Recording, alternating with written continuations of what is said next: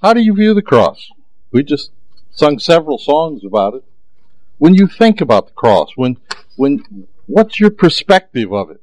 Some see the cross as simply a piece of jewelry. It could be a necklace or a ring or a brooch or whatever, earrings, just a piece of jewelry. Has no connection with their life whatsoever. Just something they happen to like. Now other people see it as a decoration in their house. Something in their yard, something hanging on the wall. Makes no difference because it's just a decoration. Some people see the cross as a design in their, their clothing. You see it printed in, into the material at times. And it just, it looks nice, so that's what it means to you. The Bible points out seven different ways, perspectives of the cross. We're going to look at them quickly. Paul said in Galatians, the sixth chapter, in verse 14, God forbid that I should boast except in the cross of our Lord Jesus Christ, by whom the world has been crucified to me, and I to the world. Paul says it's the only thing I brag about that I have a relationship to the cross.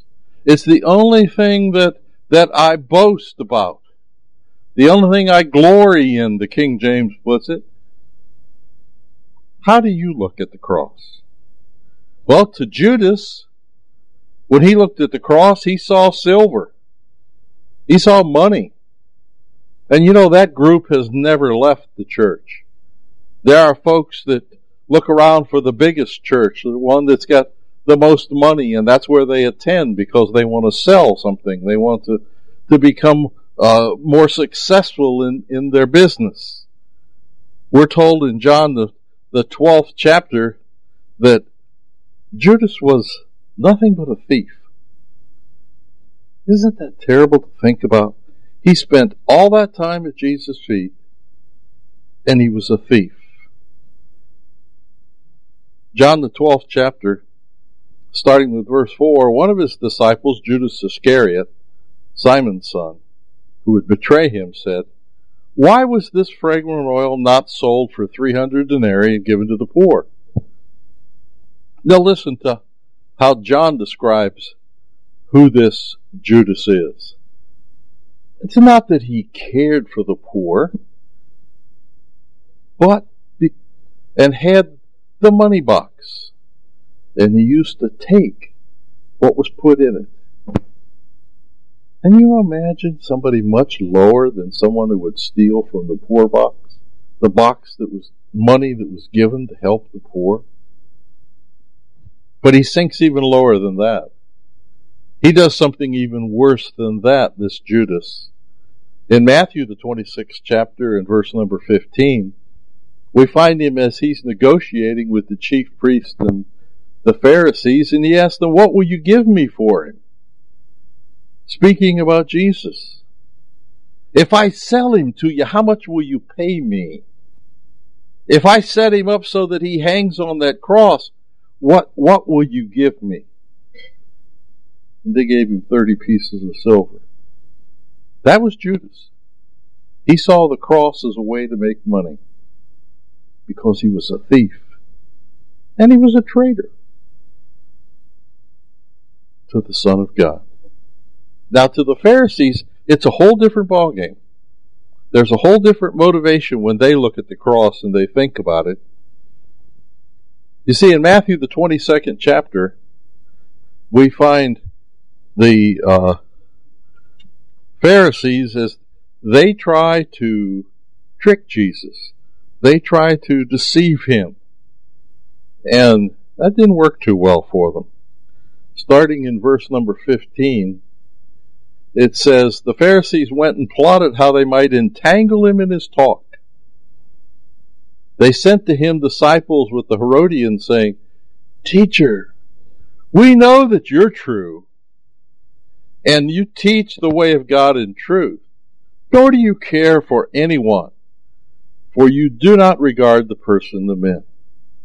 Tell us, therefore, what do you think? Is it lawful to pay taxes to Caesar or not. They weren't looking for information. They were looking to get him in trouble with the authorities. They were looking for, for the opportunity to run to the Romans and say, hey, he's saying we don't have to pay taxes. And the Romans would have captured him. But Jesus perceived their wickedness, it says in verse 18, and he said, Why do you test me, you hypocrites?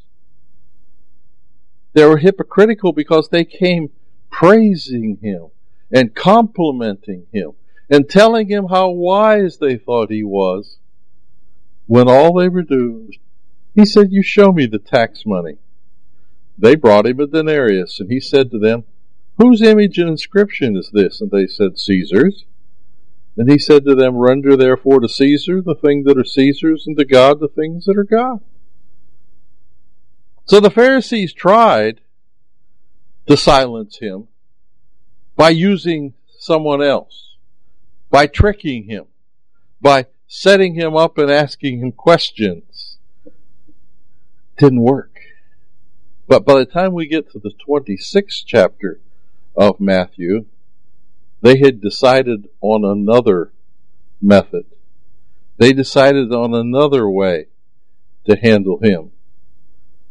Verse 3 of Matthew 26 The chief priests, the scribes, and the elders of the people assembled in the palace of the high priest, who was called Caiaphas, and plotted to take Jesus by trickery and kill him. But, they said, not during the feast, lest there be an uproar among the people. They were political people who were trying to do it the quietest way, the, the simplest way. So, to the Pharisees, what the cross meant was silence. Stop this man from teaching. He's taking too many of our disciples away. He's taking too much of our money away. He's taking too much of our influence away. We have to silence him. So they decided to kill him. But that didn't work real well for them. For you see, we're told in Acts, the second chapter, 32 and, and 33, he arose again. And by the time you get over to the uh, 17th chapter, in verse number 6, Jesus' disciples were described as those that turned the world upside down. Silence didn't work. But that was their motivation. Stop him, silence him. Now, Pilate was another whole deal. Pilate, you see, was the governor. He was the Roman. He was the one that had the ultimate authority. And the cross to him was self preservation. He was a man who, who had a very weak backbone, had, had no confidence, no courage in himself, no desire to do the things that are right. If you'll turn to Matthew, the 27th chapter, I'm going to be looking at verse 23 to start with. And the governor, Pilate, is he done talking about Jesus? And they cried out all the more, saying, Let him be crucified. When Pilate saw he could not prevail at all, but rather a tumult was rising, he took water and he washed his hands before the multitude. And you know what he said? He said, I'm innocent of the blood of this just person. You see to it. I'm not going to stand up for what's right. I'm not going to do what I should do. I'm not even going to uphold Roman law. But I'm going to preserve myself and to preserve my governorship, preserve myself in such a way that I'll remain after he's gone. Go over to the book of John, and John puts it even plainer in the 19th chapter, and I'm going to be looking at verse 12 and following. 1912 said, From then on, Pilate sought to release him. But the Jews cried out, saying, If you let this man go, you're not Caesar's friend. Whoever makes him a king speaks against Caesar. Pilate therefore heard this saying, He brought Jesus out and sat down the judgment seat in the place that's called the pavement, but in Hebrew it's Golgotha. And now it was the preparation day, and about the sixth hour, he said, the day of Passover, about sixth hour, he said to the Jews, Behold your king. And they said, Away with him, away with him, crucify him. Pilate said, Shall I crucify your king? Do you see him trying to weasel out of this and being able to blame it on the Jews all the way through? The chief priest answered, We have no king but Caesar. And he delivered them to them to be crucified, knowing he was a just man. So the cross in Pilate's mind was simply self preservation. What's best for me? What's the safest thing for me? What's the political thing for me? What's the way that I can preserve my position and the Roman government? So an innocent man has to die. So a just man has to die. Willing to s- sacrifice Jesus to save himself. Do you think about that as we apply it to ourselves and our are we sometimes in a position where people curse Christ, people do things, say things, speak up for him if I defend him, I'm going to offend them. And then I lose my place. My position. Are we any different? We look at Pilate and we say, what an awful man. What a weak kneed, just pitiful excuse. And then do the same thing. We need to be careful how we think about things like that We need to be careful about what we do. So we've got the cross is just silver to, G, to Judas. The, the, the cross is silence to the Pharisees. He's self-preservation to Pilate. When you think about the Roman soldiers, he was nothing but sport to them. They didn't see him as anyone special whatsoever. They didn't see him as anything to be admired. In John, the 19th chapter, verses 2 and 3, we find a very plain statement that they took him and put a, a crown of thorns upon his head and put him in a, in a purple robe. And then they said, Hail, the King of the Jews! And struck him with their fists. Can't you just see them doing that, laughing, mocking? He was something to make fun of. He was something for bullies to push around. Someone for people that, that saw themselves as being more important, more powerful, stronger, able to push people around. And they made fun of him. They mocked him. They laughed at him as the blood ran down his face from the thorns. As, as, as they left their fingerprints on his face as they struck him with their hands. How awful it is to think that to the Roman soldiers he was nothing but sport. He was nothing but fun. It was all a big game. As a matter of fact, when you get over to the 25th chapter of Matthew, verse 36, you find that they're gambling for his clothes. That's how much he meant to them. That's how much that cross meant to them. It was something to have fun with. Nothing of importance whatsoever. So we've looked at two cases of the Jews and not two cases of the Romans. Let's change perspectives a little bit and let's look from heaven. The Father perceived the cross. It was God's demonstration of His love. You see, Jesus died for us. Look in 1 Peter, the second chapter, and I'm going to start. Verse 21. Christ also suffered for us, leaving us an example that you should follow in his steps. He had committed no sin, nor was deceit found in his mouth, and who, when he was reviled, did not revile in return. When he suffered, he did not threaten. He committed himself to him who judges righteously, who himself bore our sins in his own body on the tree, that we, having died to sin, might live for righteousness. By stripes you're healed. Did you see where it said he committed himself, that's Christ, to God, the one who judges righteously. To God, the cross was all about substitution. You and I don't have to suffer the pangs of being separated from God. We don't have to separate, to, to die spiritually because Jesus died for us. He died to replace us.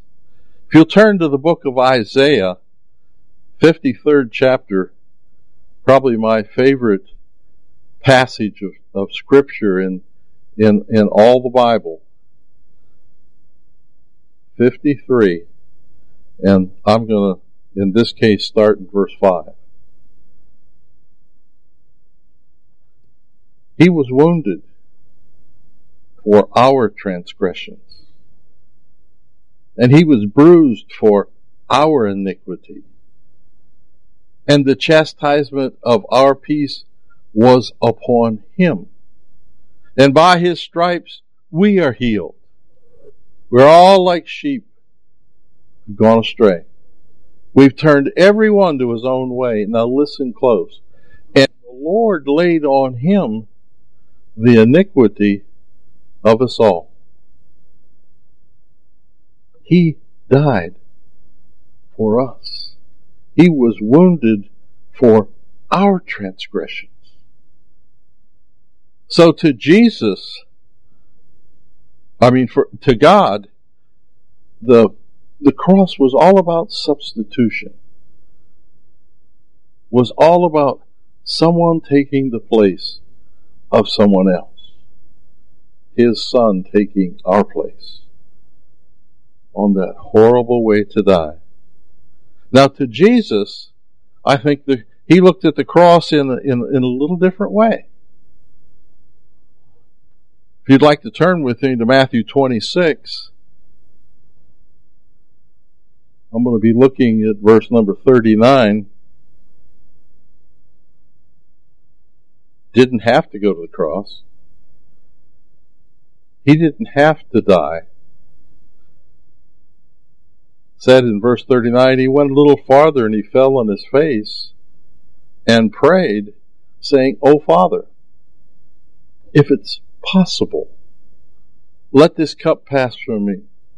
Nevertheless, not as I will, but as you will. If there's any other way, Father, to pay for the sins of mankind any other way. Can't you find it? But if there's not, then I'm willing. I'm willing. And just in case you think he had no choice, look over in verse 53 of this same chapter. He's going to tell them very plainly Do you not think that I cannot now pray to my Father and He'll provide me with more than 12 legions of angels? There weren't 12 legions of Roman soldiers in the whole country. And we're talking 12 legions of angels. Now, how do you suppose that war would have gone? One angel against one Roman soldier? There'd have been no doubt. 12 to about 3? Huh. No. Jesus said, I don't have to do this. I don't have to do this. But I am doing it to submit myself. I'm doing it because that's what it takes to pay the price for our sins in Philippians, the second chapter, starting with verse number 8, we find Paul as he writes to this church and he tells them that Jesus being found in the appearance as a man, he humbled himself. And he became obedient to the point of death, even the death of the cross. He humbled himself. The one that could have called down legions of angels humbled himself and became obedient to death, even the death of the cross. Do you catch that? He was willing to die. There's ways of dying, then there's ways of dying. I mean, could have been a Roman soldier, just ran at him with a sword, took his head off, like these ISIS guys do over there. And so, but he says to the point of death, even the death of the cross. Therefore, verse 9, Philippians 2.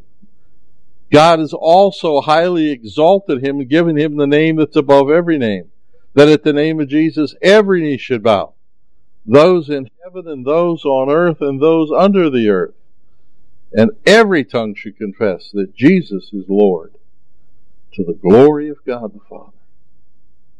That's what the cross meant to Jesus. Submission, humility, a willingness to die for others. Now, what should it mean to us? What should the cross mean to you and I? I think when we think about the cross, we better be thinking about salvation. We better be thinking about the fact that Jesus died for us. Look in Matthew, the 26th chapter. And I'm going to start with verse 28. He's establishing the Lord's Supper. And listen to what he says. He took the cup and he gave thanks and gave it to them and said, Drink from it, all of you. For this is the blood of the new covenant, which is shed for many for the remission of sins. There's no way I could pay for all the sin that's been in my life. All the sin that will probably be in my life. However long that may be. There's no way to pay for that. It's, it's a cost beyond belief.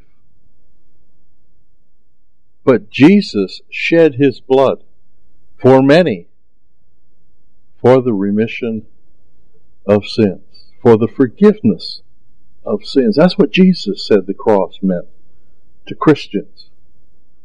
His blood was shed on that cross so that we might have the forgiveness of sins. We need to look at it that way and we need to think about it that way and we need to be grateful for it that way.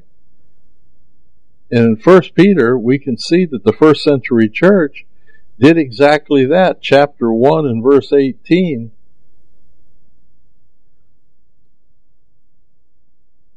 Peter wrote, knowing that you were not redeemed with corruptible things. It, it wasn't gold and silver. What's he taught? He says, from your aimless conduct received by tradition from your father. From your useless life before you became a Christian. Whether it was pursuing money or pleasure or what, it was an aimless life.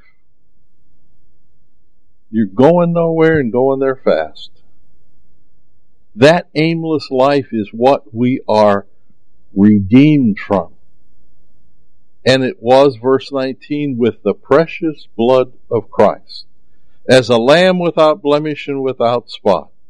He indeed was foreordained before the foundation of the world, but was manifested in these last times for you who through him believe in God who raised him from the dead and gave him glory, so that your faith are in God. That's what the first century church preached. We've already looked at what Jesus said. What should we say? Because I'll begin this lesson with a very sobering thought. It's found in the book of Revelation, the third chapter, starting with verse number 11. Behold, Jesus said, I am coming quickly. He's coming again. And he said, you hold fast to what you have, that no one may take your crown. He who overcomes, I'll make him a pillar in the temple of my God, and he shall go out no more, and I'll write on him the name of my God, and the name of the city of my God, the new Jerusalem, which comes down from heaven from my God, and I'll write on him my new name. He has an ear, let him hear what the Spirit says to the church. We need to know he's coming quickly. Oh, quickly. What's that mean? I tell folks all the time when Sandy will call me or or somebody will call me and you know it takes me a while to get up out of the chair and then I I, I move rather slowly and and my joke is can't you tell I'm running at full speed and I'm just kind of hobbling across the floor that's fast as it goes that that that's quickly Quickly is a, is a, is a relative term. John says he's coming quickly. Are you ready for him to come tonight? Are you ready for him to come quickly? He said, to the things that you have. Hold fast to the cross. That Paul said that's the only thing I glory in. Is your grip slipping? Are you losing that fastness that you're told to hold on with? If you need to come tonight, please, won't you do it? Won't you do it now?